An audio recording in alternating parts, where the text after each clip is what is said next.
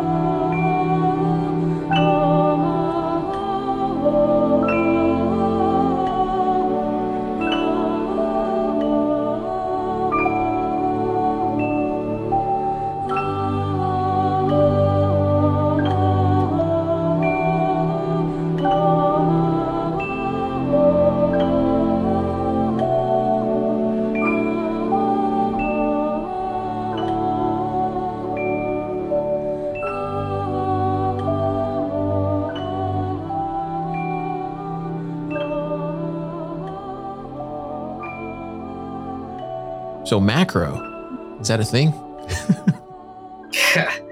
I, I guess like technically it's a thing. I don't know, man. I just kind of, yeah. I, I, I guess I kind of got into it just because uh, it seemed like kind of a hot button topic lately with uh, you know the massive amounts of money printing and the the crazy monetary policy we've uh, we've seen these past couple years. So yeah, I mean, I guess sort of a thing. I don't know. Yeah, I was reading your uh, green candle. For people that don't know, Brandon uh, does the excellent uh, newsletter called Green Candle Investments.substack.com. Definitely check it out.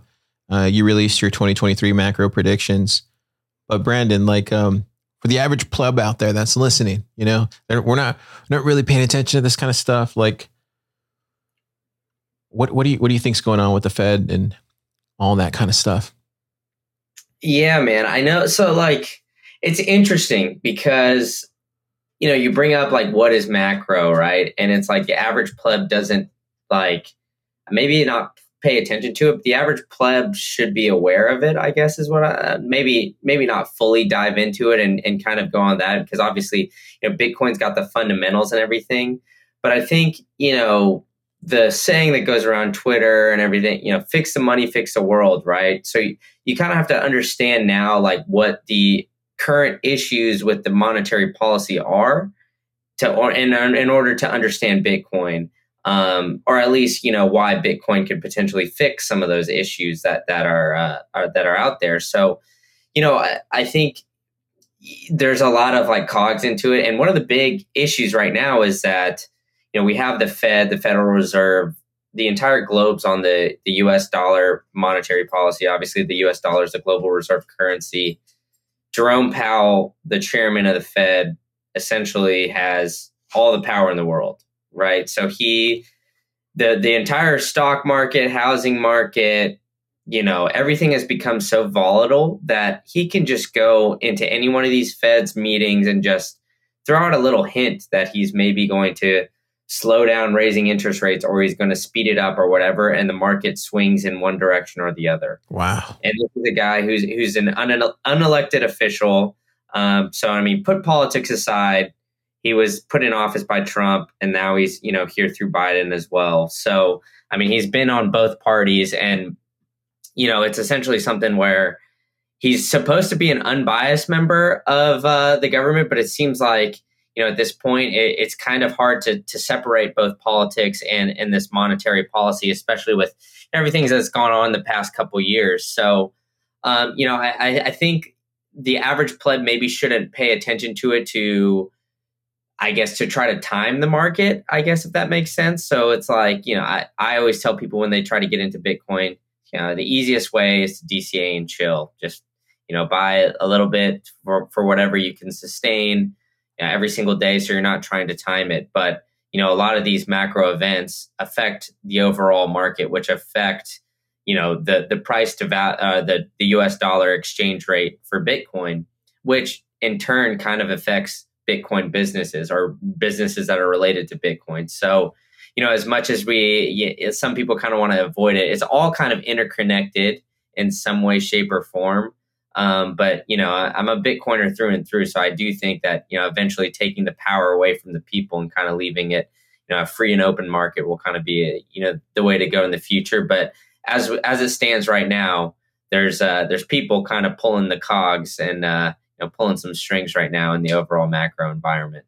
Yeah, and, and you mentioned Jerome Powell. I, I think he's an interesting fellow, right? Because didn't he come from was it i want to say he's like a lawyer or something. Like he's not really uh he he's not like a lifelong politician or a lifelong you know person that's kind of been in this industry like a lot of politicians for example or maybe you know some other people or um you know some academics or anything. Like he's kind of had his time um you know working in the real world and kind of seeing how real world things work uh, which you know i think that experience is is pretty valuable you know, Jerome Powell, he has his critics, right? And I mean, everybody can play Monday morning quarterback, look back at the job he did. Maybe he should have started raising rates earlier. So, so for the plebs out there that, that might not know, right? So the Federal Reserve controls interest rates, which is essentially like the amount of money that can be lent out by, I guess, to, to cut it, dumb it down really easily to that central banks can lend it out, right? So,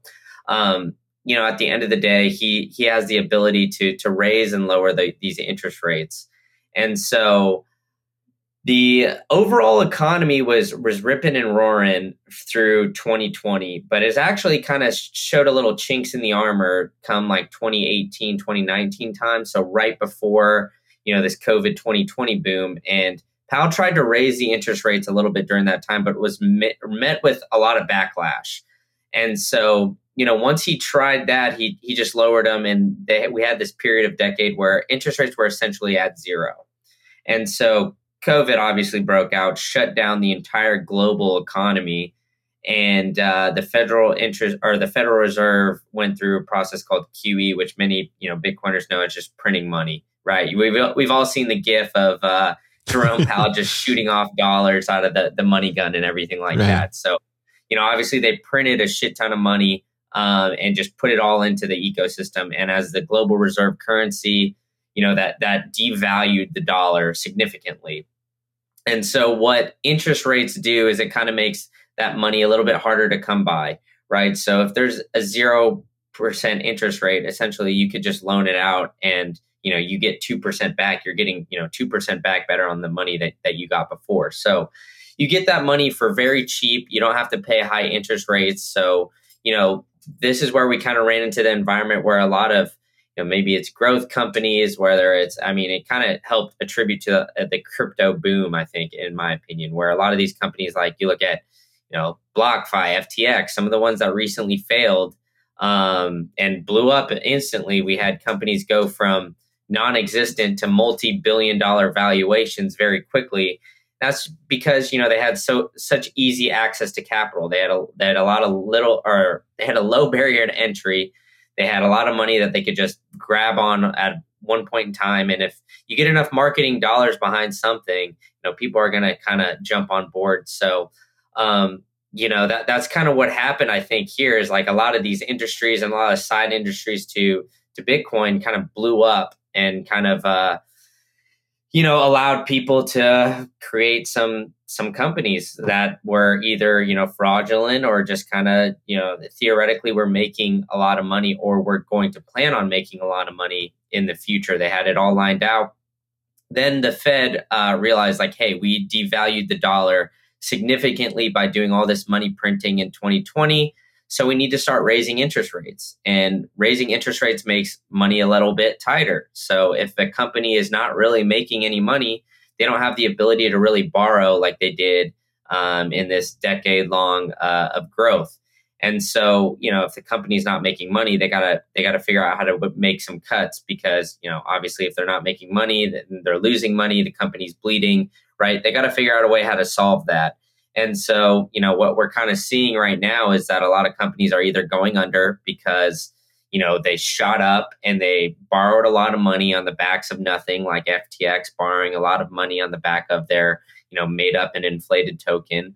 Or you're seeing a lot of companies that, you know, just grew and had a lot of fluff, like a lot of these tech companies. You look at like Google, Facebook, uh, Meta now, Twitter, and a lot of these other companies uh, that that blew up, but now are are cutting significant amount of jobs and uh, maybe doing like share buybacks or other things like that to try to value up their stock price. So, um, you know, we saw a period of significant growth where everybody and everybody was making money. You could throw money wherever you wanted stock market, real estate, shit coins, whatever.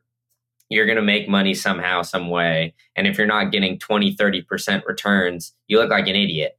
But, you know, in reality, that, you know, seven to 10% is, is pretty good, right? So, um, we're seeing the Fed kind of continue to tighten. Uh, and, uh, yeah, that, that's going to mean more pain for the, the rest of this year. Unfortunately, I mean, it's going to make may, mean that businesses that really don't have a strong backing or aren't really making too much, uh, aren't really making any money, or maybe don't have a great product, it's going to make them uh, make them in a, in a bit of trouble here for 2023. Unfortunately, but um, you know, I think on the back of that, you know, th- there is a lot a lot of companies that come out of a recession that you know, or uh, an economic downturn, however you want to word it, that um, are really strong and will prosper to come out of it. So um, I think you know now is a really important time to just take a, I guess, a look at you know not only like companies' balance sheets and and their products and other thing too, but just see how they're run and how efficiently they're run, capex expenditures and, and all that kind of thing. So I'm throwing around a lot of jargon. So. No, I mean everything everything that you're like describing right now is literally what I'm hearing from these other Bitcoin companies, right? Because there's there's companies that we know of that have disclosed that they laid off people. Unchained Capital is one of them. Uh, I forget who the who the other big company that uh, shared. I'm trying to remember what I can share and can't share. So there's been companies that have shared that they laid off people. Uh, them being one of them. A lot of friends, man. It's it sucks because a lot of them are friends, you know, that don't have jobs right now. Um, there's other companies that haven't disclosed uh, currently right now in the Bitcoin space that they had to lay off people, but it's a significant amount, and people would be surprised the name of those. Um, and I I think I think you hit it right on the right on the head at the end where uh, you said people are going to have to reassess how they're valuing their, uh, you know, their ARR, right? Their uh, and and what the burn is, and then being able to um, optimize for, you know, for just staying alive because of what you said. I mean, crypto. Uh, it was like the FTX crypto thing really screwed over a lot of people. Uh, it really did, and it permeated in the space. Like you know, just like you know, taking investor calls and stuff, you realize how much of a backlash that has gotten to the rest of these companies that are trying to raise right now. It's uh, it's unfortunate. Yeah, and I, and I mean, like obviously, what FTX and Sam Bankman-Fried did was extremely fraudulent, but I think it's just kind of a result of the time that we were in. Unfortunately, like like I was saying, I mean, you think that FTX would be able to get that much money that they got for marketing dollars to get people like Tom Brady to jump on board when if you know, we were kind of in the bear market that we're in right now? I mean, I, I personally don't think so. I mean, uh, you know, we look at uh, either NFL players or other things like that. Now, you know, last year or two years ago when Bitcoin and, and everything was ripping and the exchange rate, you, you heard about it all in the news. XYZ player in whatever professional league is taking, you know, 90% of their salary or all of their sponsorship monies now in Bitcoin. And have you heard anything about that all of 2022? I mean, I personally haven't, and I usually just, you know, th- that's what I do for my my uh, state of Bitcoin show, just kind of keep up with the news and everything like that. So, you know, I, I think like a lot of you know, not only people, it was like investors, it was uh, you know, angel investors, it was you know, banks or whatever companies all these people were just seeing like, hey, this crypto thing, I don't really understand it, but there's got to be something to it. So I'm just going to throw a shit ton of money on it and then figure it out later.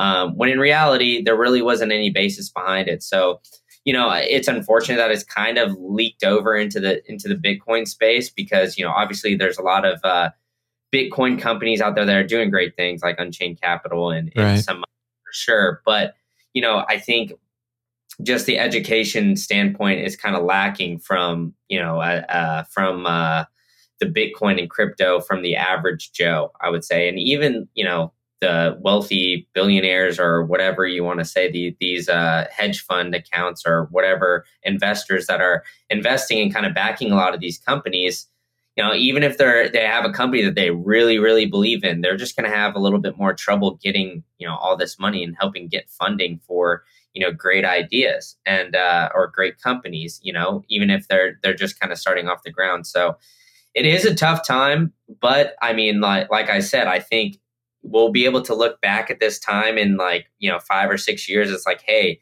you know xyz company was able to raise during you know 2023 when it was an, a bear market bitcoin wasn't really ripping and they were building an outstanding product or service or both and uh, you know now they're prospering during the the next bull run. Um, but then that all all leads to, to to management during the bull runs too, because I think a lot of you know companies didn't really position themselves correctly during that bull run, um, and that's where we're, we're we kind of see it leak over in the in the Bitcoin mining space too, with this depressed you know Bitcoin price. So you know I think just like I don't know, I'm kind of going all over the place, but a lot of these industries are are hurting.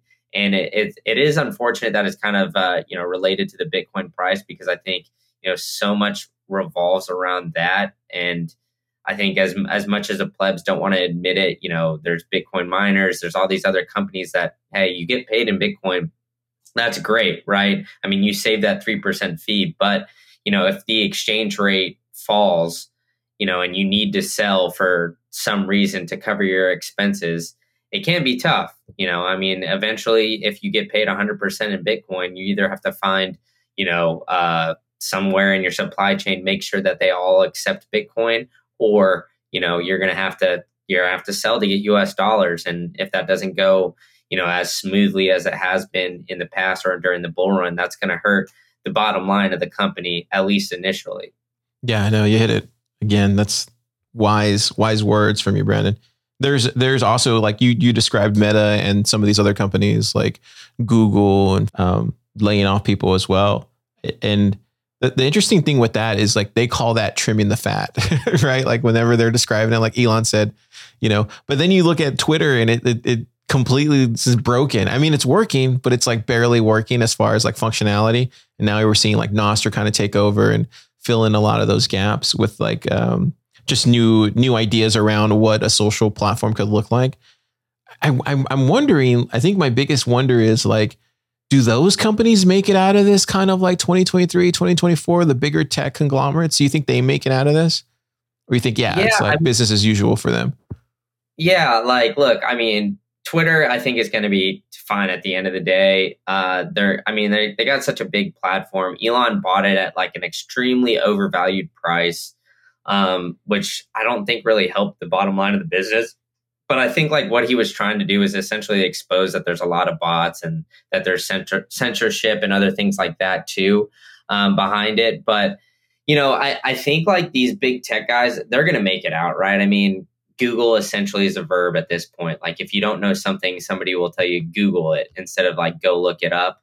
So I mean, like you know, I think some of these big players are going to to make it out of this initial um, thing. But you know, if you look back like 20, 30 years, some of the biggest companies that were you know valued at that time don't even really exist anymore, or you don't really hear from them. So I don't think that they're going to go away necessarily, but I don't think that the, I don't think that they're going to be the giants of the next two decades. You know, I think maybe Amazon's positioned well enough with AWS, but there's a lot of competitors now for AWS. So a lot of people are seeing like some of these big tech companies and they're like saying like exactly like you said, like Twitter with Nostr, like, hey, we could do something better. Um, so they'll make a competitor to take out one of these main, I guess, niche aspects of the company. And the company is so diversified that, you know, uh, that that it's not able to sustain that one area of revenue. But you know, when it comes to a lot of these tech guys, they do have, uh, you know,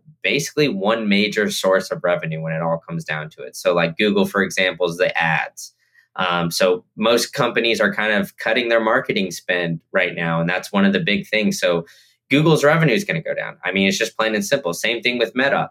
Um, you know, Facebook took a big, big hit when Apple made that one disclosure where it's like, hey, uh, ask you can allow your app to track uh, every other thing that you go on or you can ask it to not track anymore so how much that really cut off i don't really know but uh, theoretically apple has all that data now opposed to facebook so maybe apple can undercut facebook and then same thing like you said with uh with nostr like i mean Twitter is bleeding. Elon's very, very open about, uh, you know, Twitter not really making money. And there's a lot of companies out there that don't really agree with, you know, what Elon's stance is on free speech or other things like that too.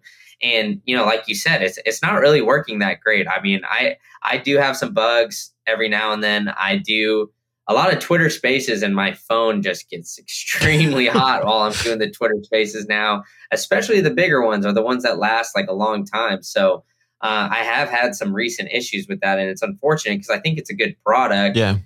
You know, uh, I mean, obviously that's how a lot of uh, Bitcoiners met, and how a lot of information was passed back and forth. So, um, you know, I think uh, in one way, shape, or form, I hope that Twitter makes it. But it is kind of a point now where it's like, well, is one of the bigger social media platforms like globally going to fail? And then if that if it fails, like what's going to happen to that website or you know app or whatever? I I don't really know the answer to that question. It is it is kind of an interesting uh, little thought experiment. But I do think you know, like you said, at the end of the day, I I think that they'll make it but I don't think that like you know come we'll we'll look back on this like twenty ish maybe thirty ish years from now and be like wow Amazon was really that big or Google was really that big compared to I don't know X Y Z company that's probably not even uh, created just yet.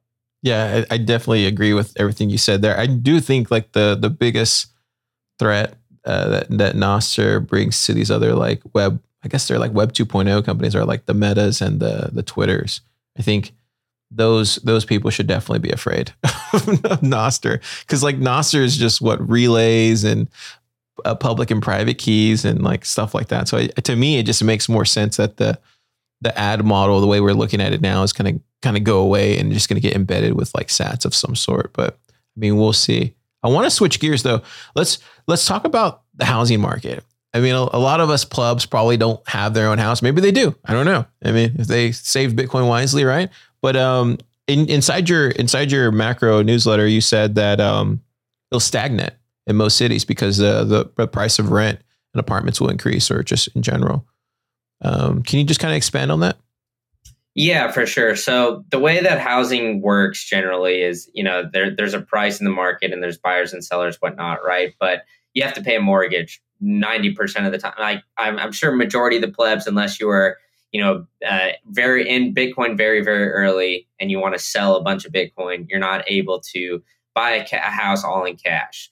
And so because of that, you know, the housing price may go down or stagnate in cities like, you know, I'm in, I'm in Tampa, Florida. You're in Austin, and uh, you know Club Labs in Austin, and you know Nashville. Maybe some of the bigger, like quote unquote Bitcoin hubs will be fine because a lot of people moved to these locations and uh, you know were uh, because of remote work you know they stayed open they did whatever you know they were a little bit more friendly uh, they're a little bit more desirable places to live so those housing prices will kind of stagnate although um, you know the federal reserve's kind of increasing interest rates i know we kind of talked about that a little bit earlier but as the Federal Reserve increases interest rates, generally speaking, personal mortgage interest rates increase as well.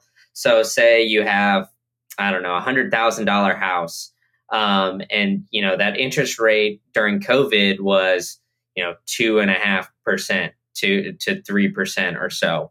So that's you know a pretty a very low interest rate, right? So you got to just think like, all right, that I don't know, you borrowed ninety thousand dollars or so to purchase that house and you're paying like two and a half, three percent. So on that interest rate, you don't really need to pay it off that quickly, and your your payment's probably relatively low. But you know, now you think about that, that house probably you know doubled in value at the very least, or or pretty damn close to it. Maybe maybe went up to 150,000 in these past two years because housing just absolutely exploded. Well, not only did that house explode and go up extremely extremely in value but now that interest rate is not like it's not two and a half to three percent. It's closer to six or seven percent. Oh wow. So, you know, what what you're paying on the monthly basis, like if you break down a mortgage, like I, I don't know, full transparency here. I I own it this home that I'm sitting in here right now, which I'm very lucky to do. But if you look down at the breakdown, right, I think I pay like close to twenty four hundred a month um total with I, I mean I have a duplex and I rent out some of it. So whatever, but just total expense is about 2,400. If you look at the breakdown, the overall uh, uh, portion of my payment that goes to principal and interest is about $700 worth of that. So about a third uh, or a little bit less than a, or a little bit uh, less than a third of that payment. Where the rest is taxes, insurance, interest, all that kind of stuff. So very little bit, a very little amount of that payment is going towards, you know, the actual the amount that I borrowed. Where a lot of it, majority of that payment, I think like, you know, my my uh, insurance and taxes are maybe like a hundred to two hundred dollars a month or something like that. But majority of that payment is towards that interest. And so as that interest increases, you know that payment of that uh, that amount of that payment is going to increase as well. And so you know the average person is going to be, hey, you know, I, I'm looking at a house that's I don't know, price like I said before, a hundred thousand dollars. So if that payment before, like a couple years ago, was maybe I don't know five hundred bucks, well now that payment is probably closer to a thousand or maybe even a little bit more. And so you know the housing, the house prices didn't maybe didn't change in value, but the payment increased significantly. And because that payment increased significantly, while people are kind of breaking down their expenses and everything like that, they're unable to make that payment on a monthly basis. So what does that mean for people then? You know, hey, I was going to buy this house. A lot of people that I hear just anecdotally are like, you know what? It's not a great time to buy because the interest rates are so high, right? They think that the, the interest rates are going to go back down to the COVID level prices, which to be full transparent, I don't think that we'll ever see interest rates really that low maybe in our lifetime again. Wow. Really, Brent? Ripping and rolling. Yeah. I mean, I think like the Fed is going to kind of learn their lesson. They're not going to really keep it at 0% interest rates because of how much things were inflated at one point in time. I think that they're going to try to float it around 2 to 3%, um, you know, in the future. But, um, which means like mortgage rates will probably be good around 4 to 5% or so. Um, but uh, you know, which is a slight difference than that two and a half to to three percent. But you know, it it is a difference, right? And so, because of that, a lot of people that that were maybe first time home buyers are trying to get into the market for the first time are are are planning on waiting this year. And so, what does that mean? Hey, my lease is up in February. My lease is up in March. Well, I hear it's a it's a bad time to buy a house, so I'm going to go rent um, you know, I want to be in here a little bit longer. I'll put off buying that house. Okay, so I'm uh, I'm putting off buying that house. So um, you know, what does that mean? I'm I'm going to go rent. So I'm going to either rent a, an apartment or rent some uh, some nicer home and give myself a little bit more space. And you know, that means somebody that generally speaking has probably a good credit score or probably has you know a, a, a good source of income or maybe it's a it's a couple who has you know great dual income. Well we're not prepared to buy just yet. We're going to put it off. So we're going to go to this nicer apartment complex um, and we're going to be competing for those spots in you know some of those desirable cities or even in less desirable cities because they're like hey we're going to try to time this housing market. We want to buy at a good time. So it's going to be more competition in rental markets which means rent's going to go up and rent has kind of continued to go up you know all around the country even when housing in certain areas has gone down. Um, so you know that's that's kind of my lo- uh, long-winded answer on the housing market where i think i think you know some of the markets did get overinflated maybe like in austin maybe in nashville maybe miami maybe even tampa to a lesser extent. Um, but i think uh, you know once they kind of hit uh, you know not a quote unquote bottom but i don't think they're going down too much farther I think just so many people are flocking to these cities, and you know, not only flocking to the cities, but um, you know, there's going to be more competition in the rental market everywhere. So, uh, on top of all that, it's just going to mean rent is is going to increase, which is which is unfortunate for the average person because generally speaking, when rent increases, uh, you have to wait like a, either a full year or or something else to to get that wage increase. So, um, yeah, that's yeah. Kinda, I guess my long-winded answer on the the view of the housing slash rental market. Yeah, I, I think you hit it again. I think there's there's a lot of people, including myself, that was looking at purchasing a house, like in were in 2021, 2022. And then it, it, was obvious at that point. Like I remember going to look at like these these houses like up here, like by the Arboretum here in Austin. And we literally had to be like in a 15 minute interval competing with other outside, you know, people looking as well, like from California, because everybody was moving in around 2021 and stuff. And I remember we also were looking at places like outside of uh, of Austin, like Copperas Cove or Manor, and there was just like a long a long list. Just even like look at the place, and then like when we actually did look at the place, it was like extremely overvalued for what the actual property is. Right? It's no secret that a lot of these houses here inside of Austin are just like they look like your average everyday house. You can go on Zillow right now and look at it, just look like a regular house, and then you then you're like they're like charging half a million uh, for that for that property. It's just like what? It doesn't like my like me, me personally. Like my uncle, he bought like a lot of house. He bought like two houses on the east side uh, in the '90s, and guess how much they cost, Brandon? Probably less than a hundred thousand. They were twenty k a piece. They were twenty k yeah. a piece, and now those same houses are, are going for like seven hundred fifty thousand dollars, which is like yeah. insane. It's insane, like the amount of uh, inflation that we're seeing, and yeah, man, what's well, going I mean, on? It's a problem too because you know not only are we seeing people kind of flock to cities like Austin. I mean, my parents, I, they just sent me a text the other day. Uh, like I, I, think September of uh, of this year marks like 25 years or something where my parents uh, have lived in Austin, and I, of course I lived there, you know, growing up and everything like that as well. Um, but I mean, it's just changed so much. But you're seeing a lot of people, you know, like you said, from California or from New York or from some of these other cities, just kind of flocking to Austin. And you got to think about some of these cities, right? Right, like San Francisco, for example, right? The the Bay Area, Silicon Valley. A lot of people are moving from there to Austin. Why is that? Well, hey, I bought this shack for, you know, 300, 400, 500, 600, maybe even close to a million dollars in San Francisco, you know, during the Silicon Valley boom. All those all that housing got inflated and it's mostly on borrowed money. So then I can sell that house, make, I don't know, astronomical amounts of money, make multiple six figures, like five, six hundred thousand dollars worth uh, just by selling my house. And I was just making the steady payments every month. And what do I have now? A shit ton of cash. So what can I do? Just go to Austin or some of these places like, hey, you know, I want to, I want a new nicer than the the house I lived in in San Francisco or in New York City. Um, it's bigger, but hey, like I'm paying 300,000 less. Well, what's an extra 50 grand to that person? They just, you know, sold a house and they're making out like a bandit. They're like, all right, fuck it. I'll just throw an extra 50 grand at it. I'll throw an extra 100 grand at it. It doesn't matter. It was all inflated cash the, in the anyway, anyway. So it's all like monopoly money to these people, right? So I mean, that's that's the issue with the, the fiat system is that we we saw all these people just like, hey, I have remote work. I can live wherever the hell I want. I want to get the hell out of New York City. I'm tired of paying all these crazy taxes in California. So I'm going to move to Austin. I'm going to move to Nashville. I'm going to move to Florida. And what did that do? That just brought an influx of all these people selling their homes and all these locations that just had a shit ton of equity just lined up in it. So what did it do to the houses and all the all these places? Just jacked it up like crazy because of exactly like I said, they just had an influx of cash. So I mean, I was I was lucky enough to uh, to buy, you know, in September 2020, where there was still a little bit of fear of COVID, so I got kind of lucky.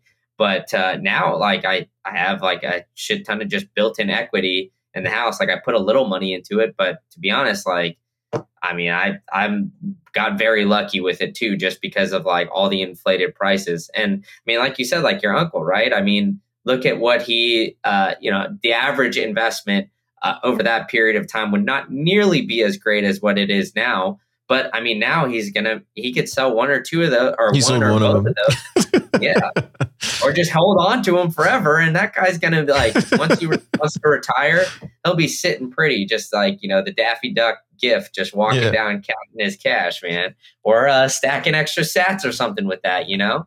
Yeah, it's crazy, man. It's crazy. The the just the state of the world right now, man. It's it's insane. And and and then you also outline kind of the stock market. I mean, a lot of a lot of us Bitcoiners or plebs don't really look at the stock market, but you know, you know, maybe we have a job where like it's it's on our 401k and we have no choice, right? To a certain extent. Like um what do you see just in that area?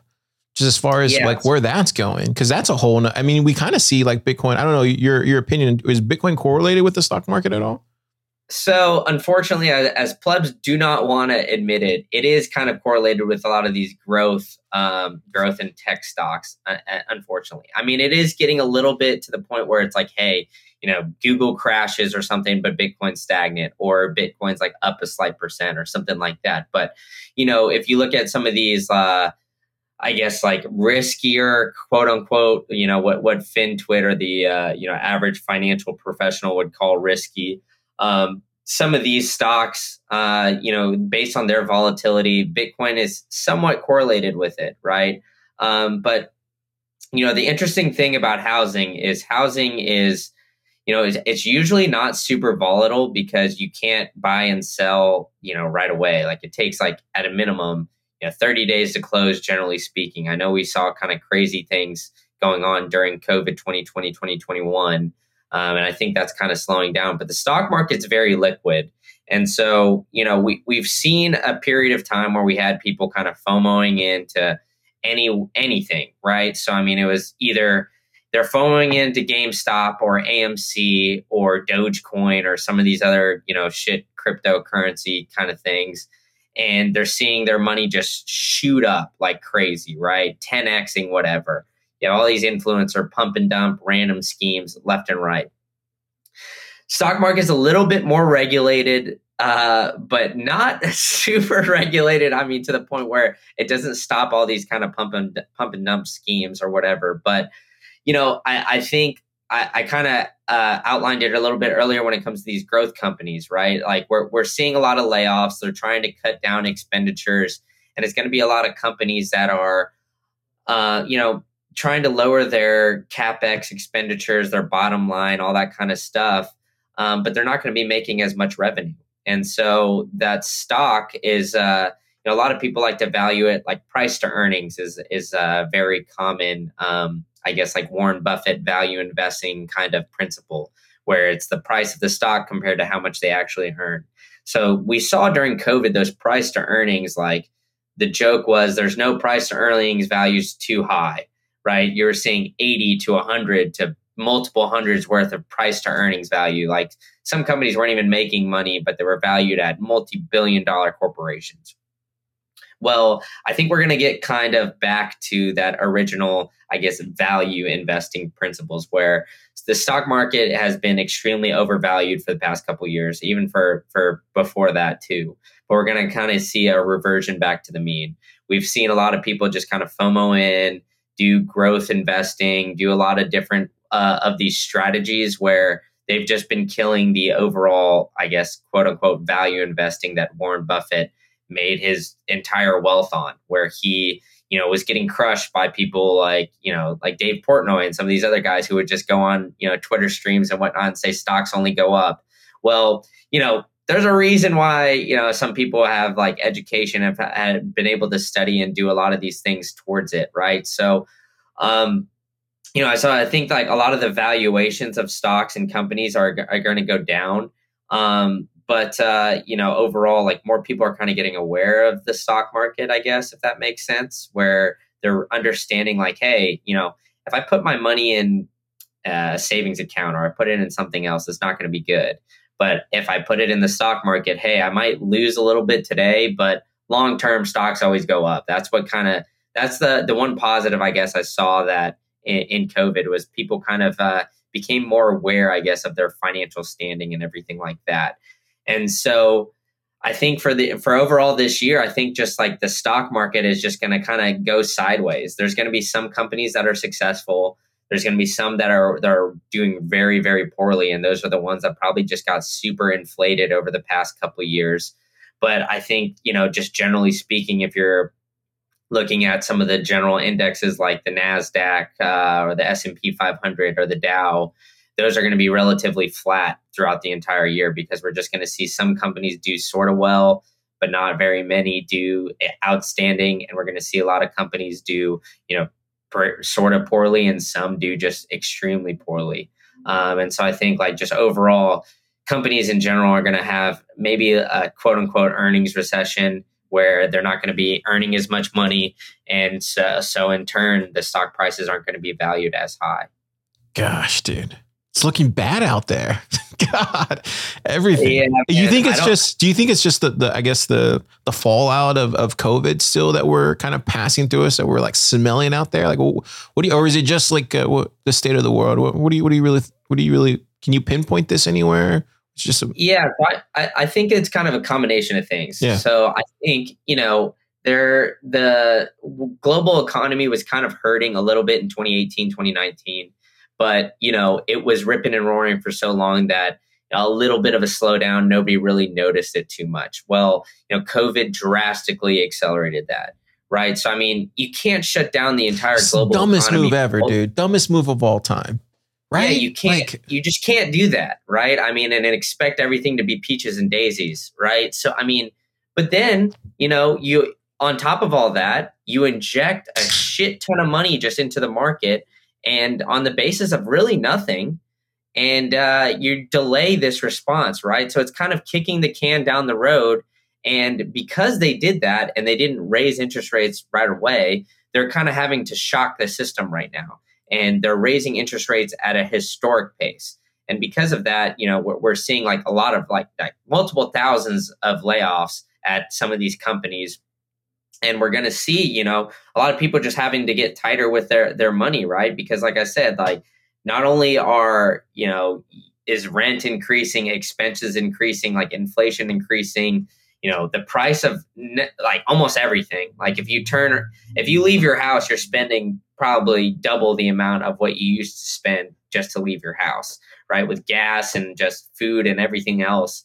Um, and so, you know, because of that, you know, people still got to make make some money. So we're seeing, you know, inflation on goods and services, and you know, minimum wage is a is a re- really common topic right now, right? Like a lot of people want to raise that minimum wage to from seven twenty five to fifteen dollars. Well, you know, what do you think the margin is on a you know on a one dollar big double at McDonald's? It's not very high, right? Yeah. So a lot of these big chain chain companies, the reason why they're successful is because everybody knows a McDonald's, right? Obviously, it's it's shit food for you, and I don't recommend eating there at all. But you could go to a McDonald's. You can go to, uh, you know, they have these automated cashiers now, so they're they're eliminating the cashier expense.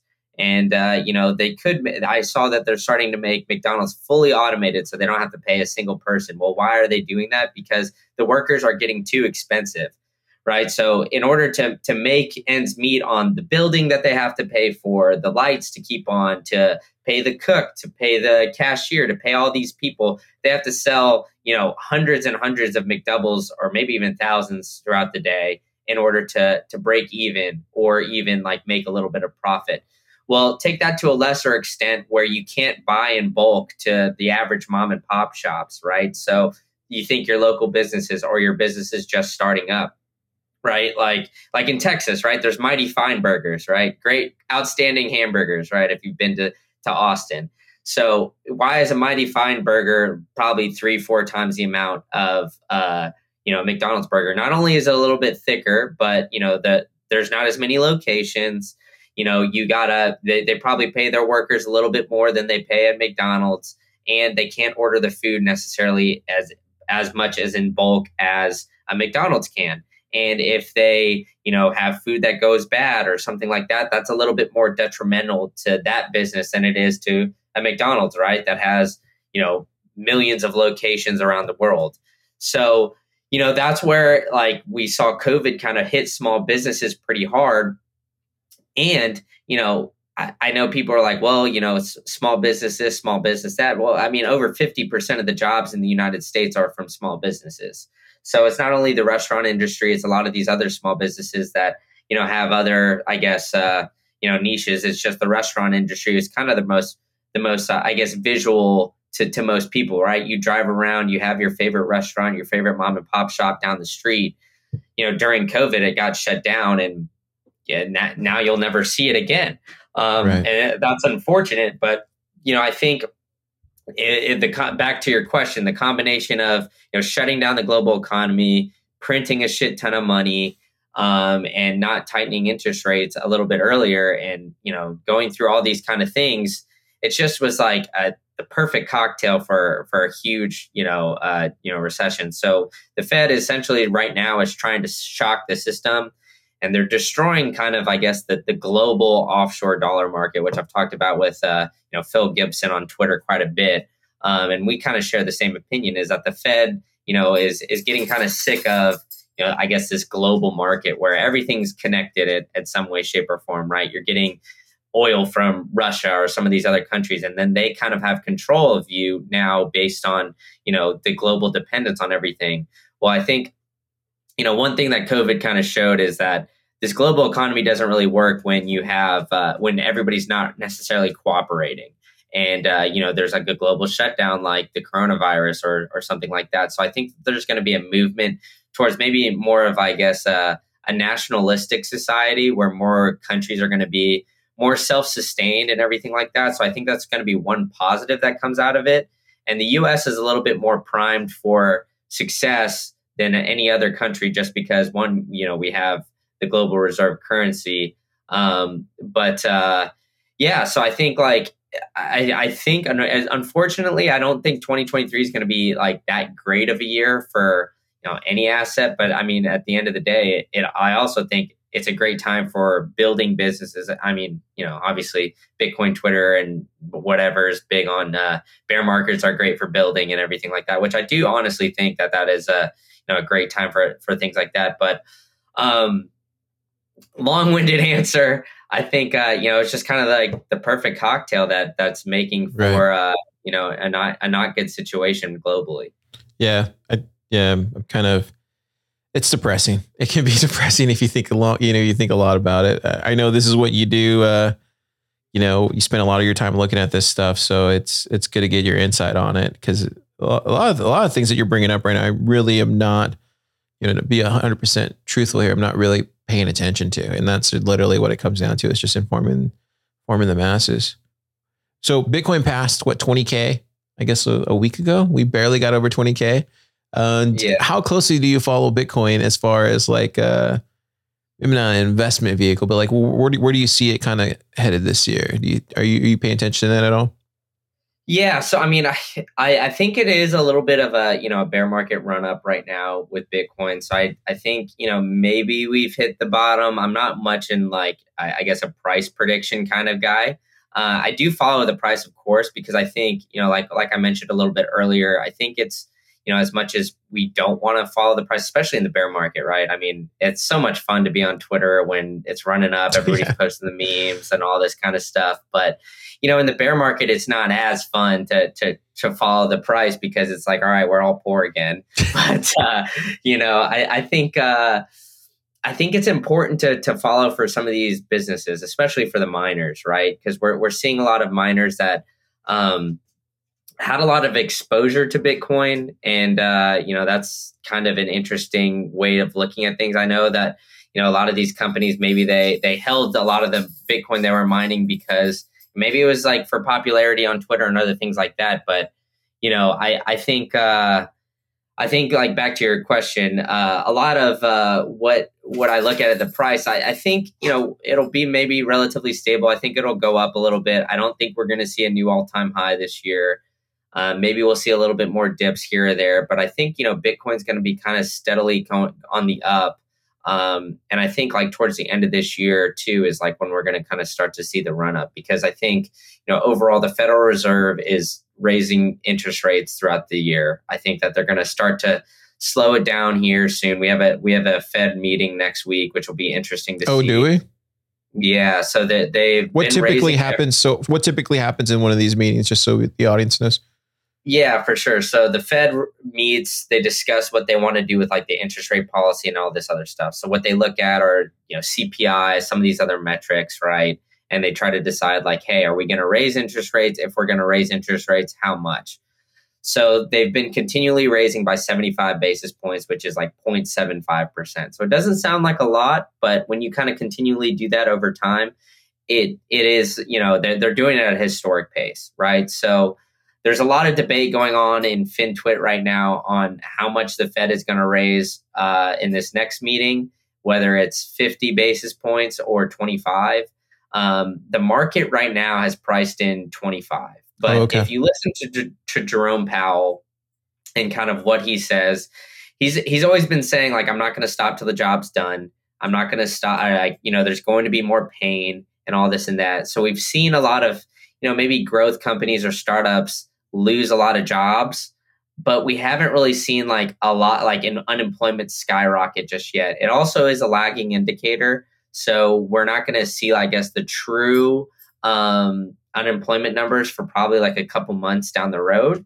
But you know, I, I'm under the the impression that the market is just kind of being a little hopeful right now. The market's going to, you know, they want the Fed to pivot because once the, there's any sign of pivot or slowdown, the stock market's going to shoot up. And same with the price of Bitcoin.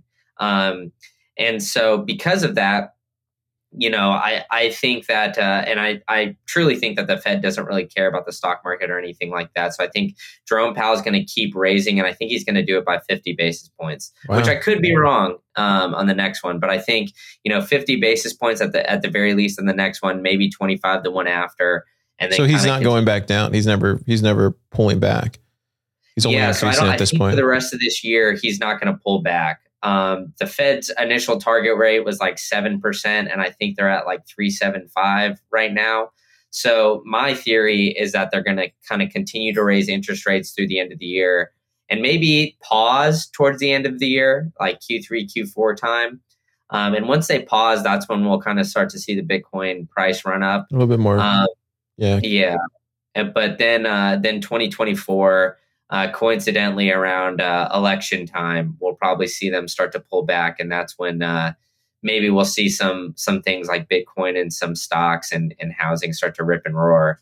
And uh, you know, will inflation be completely gone and fixed by that? No. I mean, you know, at the end of the day, I- don't think the the Fed or or anybody. I think you know the the secret's out now, right? The plebs know, like, hey, you know, once they've raised these prices on you know certain goods and services they're not going back down right? I mean like all right you go to your oil change or whatever it was used to be 100 bucks now it's 125 bucks.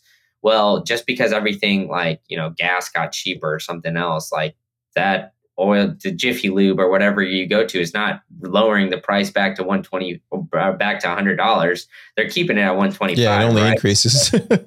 Yeah, exactly. So I mean, like a lot of these companies, like whatever it is, goods and services are still going to be up in elevated prices. They just might not be raising quite as quick as they have over this past year or so, which would be a good sign if people's like wages increase at that pace. But I don't think that's really the case, unfortunately. So, you know, uh, long story short, I think Bitcoin's going to be you know relatively flat throughout this year. Maybe we'll see a run up. Maybe we'll see you know 25k or so now here but then we'll see a little drawback but i think you know we're not going to get too much higher than 30 35k by the end of the year and 2024 will probably be the year that we see uh, it start to rip and roar Yeah, I, I, I, it's interesting that you said that how because most people don't realize that right when they when they increase, they tighten when the Fed tightens or increases, it, everything goes up in price, right? You have to adjust for you know the the expenses, the infrastructure, the the the, the cost of of, of your uh, of your workers, all that kind of stuff, right? It all increases, and then you you adjust the prices to fit that that model. And then when you, when like you said, when the, the money comes back into the system, like there's no going back. like, you know what I mean? Like it's not going to go back. It's going to stay the same. So when people are complaining about like, oh, eggs are like eight or nine dollars, well, it's like, well, get used to it. Like this is this this is the time that we're in. Yeah, exactly. And it's like, all right, well, maybe it's like eight or nine dollars, and then we'll see it come back to six, seven dollars. It's like, oh, thank God, you know, eggs are six, seven dollars. Not realizing that, like, you know, last year they were three to four dollars. You know, it's going to be something like that. Like, if we see like just a little pullback, it, it's not going to be anything dramatic, but because you know the prices were so elevated, you're going to be like, oh, thank God, you know, prices of eggs have dropped a dollar or two. You know, and it's it's unfortunate that it's kind of how it is, but you know you're already seeing it with, with uh, you know the way I mean not to get political or anything, but the way that you know the president and the president's spokesperson talking about gas, right? So Yeah. How do they? What are they saying? I'm not paying attention to that. What are they saying? Yeah, so like gas prices like four years ago are were like around two dollars or something, Yeah. two dollars, two dollars fifty cents, um, and then you know they're they're like just under four dollars now per gallon um, in certain areas, maybe three fifty depending on where you're at. So now, um, you know, they're talking about how gas prices have lowered in the past year, like I don't know, eighty percent, or you know, not not eighty percent, but you know, a big percentage, or they're lowering by a dollar, which is giving Americans, you know, a couple hundred dollars per month, and they're throwing out these numbers like, hey, you know, the average American is saving hundred dollars a month now on their oil and or on their fuel prices because their gas prices went from four fifty to four dollars. Well, it's like you know, gas was like two fifty like two years ago. Like, what are we Right. what are we even talking about here? You know, but they're trying to change that narrative where it's like, hey, you know, we're doing the best we can. We're helping you out here, and we're we're lowering the gas prices from four fifty to four dollars. And then they're trying to point the fingers at you know these gas station companies saying that the gas station companies are you know de- deploying or are uh, you know gouging the prices and all these kind of things when in reality it's you know inflation and there's obviously a lot more back ends that go into the Yeah. oil and gas industry but you know that's just kind of a you know, back of the napkin kind of explanation there Yeah, yeah, I mean, absolutely. yeah It's- It's cra- it's crazy, man. It's crazy. I, I I think it's going to be. I honestly think it's going to be a big banner year for for mining, just in general. I think you're, we're going to see a lot of big companies like Intel and some of these bigger like manufacturers come in, and we're going to see a lot of that money come into the system. I think that's going to be really cool. I think Lightning is just going to keep taking off the way it is. I think Nostr is going to start onboarding a lot more Lightning devs and Lightning plebs and just like everybody out there. I think we're going to see a lot of that. But what's interesting to me is just the the amount of information that you provide, man, on a weekly basis. Green Candle, Green Candle Investments. God, Thanks, man. I appreciate it. But I mean, hey, on on the bright side, I agree with you there with with mining, right? So I think a lot of companies are going to see like, hey, you know, with all this inflation, I need to figure out how to use excess energy, right? Or maybe I heat an office building or I do something like that. Well, like paying for heating this office building is way more expensive than you know I'd like it to be. Well, why don't we heat this office building with Bitcoin miners or you know we have some of this excess energy or we have you know maybe a i don't know a running creek on our office building land or something like that so why don't we mine bitcoin on there i think there's going to be a lot of companies looking for ways to get a little bit extra money and i think mining is going to be a big way for that i think there's going to be a lot of developments in the uh, the home mining space where it's like yeah using the excess heat for something whether it's like uh, you know a greenhouse or aquaponics or something like that so you know, I, I hear guys like hashing the heating. So shout out to him on Twitter. Uh, you know, a lot of these guys who are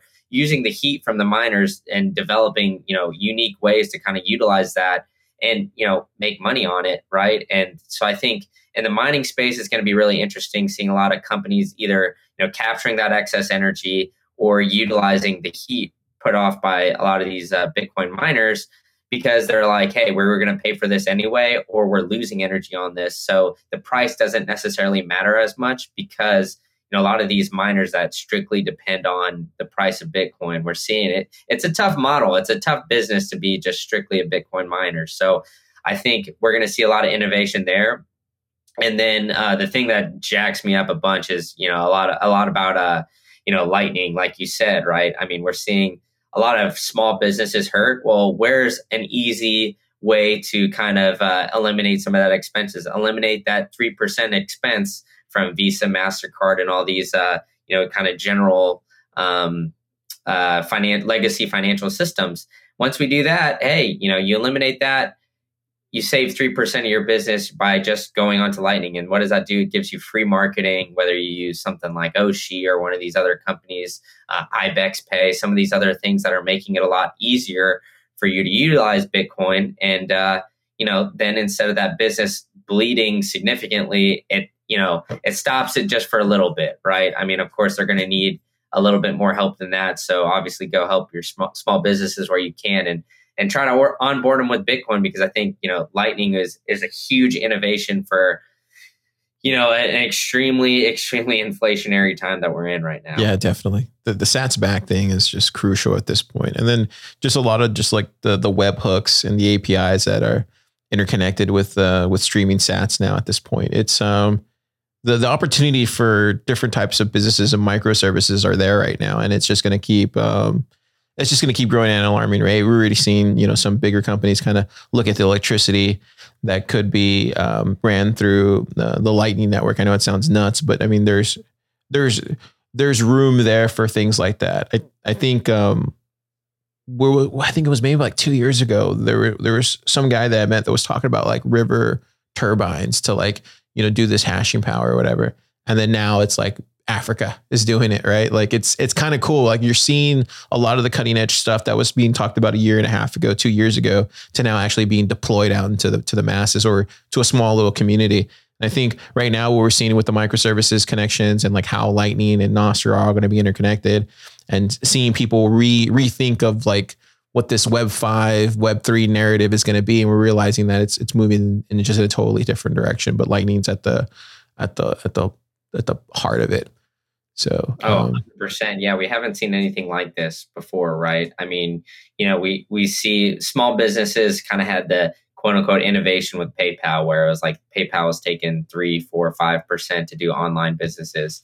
But now we have like Venmo and other things where it's like, hey, like, you know, it's going to take one to three business days or you're going to have to pay a fee. Well, hey, you can now get that instantly, cover your expenses, and do all that, you know, for little to no fee um, through Lightning, and uh, and I mean I think that's just huge, right? And you know we've got like yeah, a big issue with credit card fraud and other things like that, uh, where you know essentially the whole world is just run on credit and debt right now. Well, the, you know Lightning helps you, uh, it gives you the ability to you know finalize that transaction and do it seemingly interest eh, instantly and uh, final you know, settlement, baby. yeah, yeah, final settlement. It's it's awesome. I, it's one of those things I love working inside the lab, seeing all those new stuff that these guys are coming up with. Like it's just it's just insane. Like I I just would never have thought of it or even even remotely even question that could be a possibility. We have a guy inside oh. the lab right now trying to build a, a new operating system around around Bitcoin, which just, just sounds crazy. like it just sounds insane. But when you, but when you like, he starts talking about it, it's like, oh wait, maybe. But it's like you, people need a place to experiment on these like bigger cutting edge ideas. Uh, I'm very blessed in that respect. Yeah. So where, where can people find you, Brandon? Like, let us know what uh, what the plebs can do to to support Green Candle Investments. State of Bitcoin. Uh, that's anywhere you get podcasts. Uh, I I prefer to plug the fountain, but uh, yeah, use it on the Fountain app. Obviously, you don't have to stream your stats or anything if you find value in it, whatnot. Uh, but yeah, most act- active on Twitter at Green Candle IT.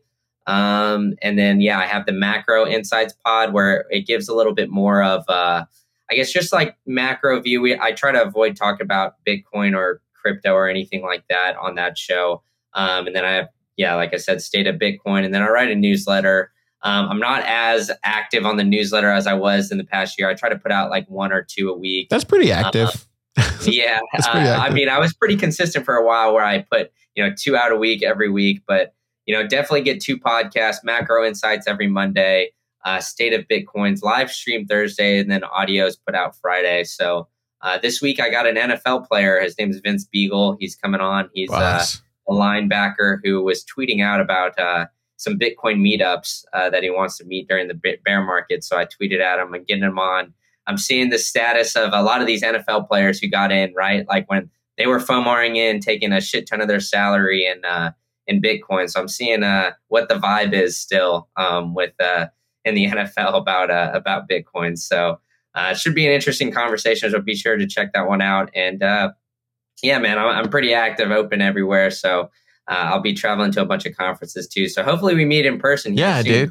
Yeah, yeah, for sure. I, I can't wait to hang out with you in person. We have mutual friends out there in the space. So yeah, man, thanks for coming on the show. I, I can't wait because I think I think eventually, I mean, we can do this on a quarterly basis. It'd be cool to get a little macro talk and and for the plebs. Yeah, man, you know? I'm, I'm always down, dude. I'm always down. I try. I love. I love to. Obviously, I, I guess I might uh, like to hear my own voice way, way, too much, as much as I do a lot of these talking things. But uh, I love to have conversations with fellow plebs and uh, you know just just talk about this stuff because I think you know you, what you're doing is great, and I think you know the macro perspective as much as you know we maybe don't want to talk about it too much because there's a lot of cool things being developed. It's all intertwined at the end of the day, so um, I, th- I think it's important to be aware of it for sure. Absolutely. Sunday nights that you wanna, like velvet cake, sweetheart can bargain, F price mistakes. She will go down with her ship like a good captain. You're sitting on the dock paying for an audience of one.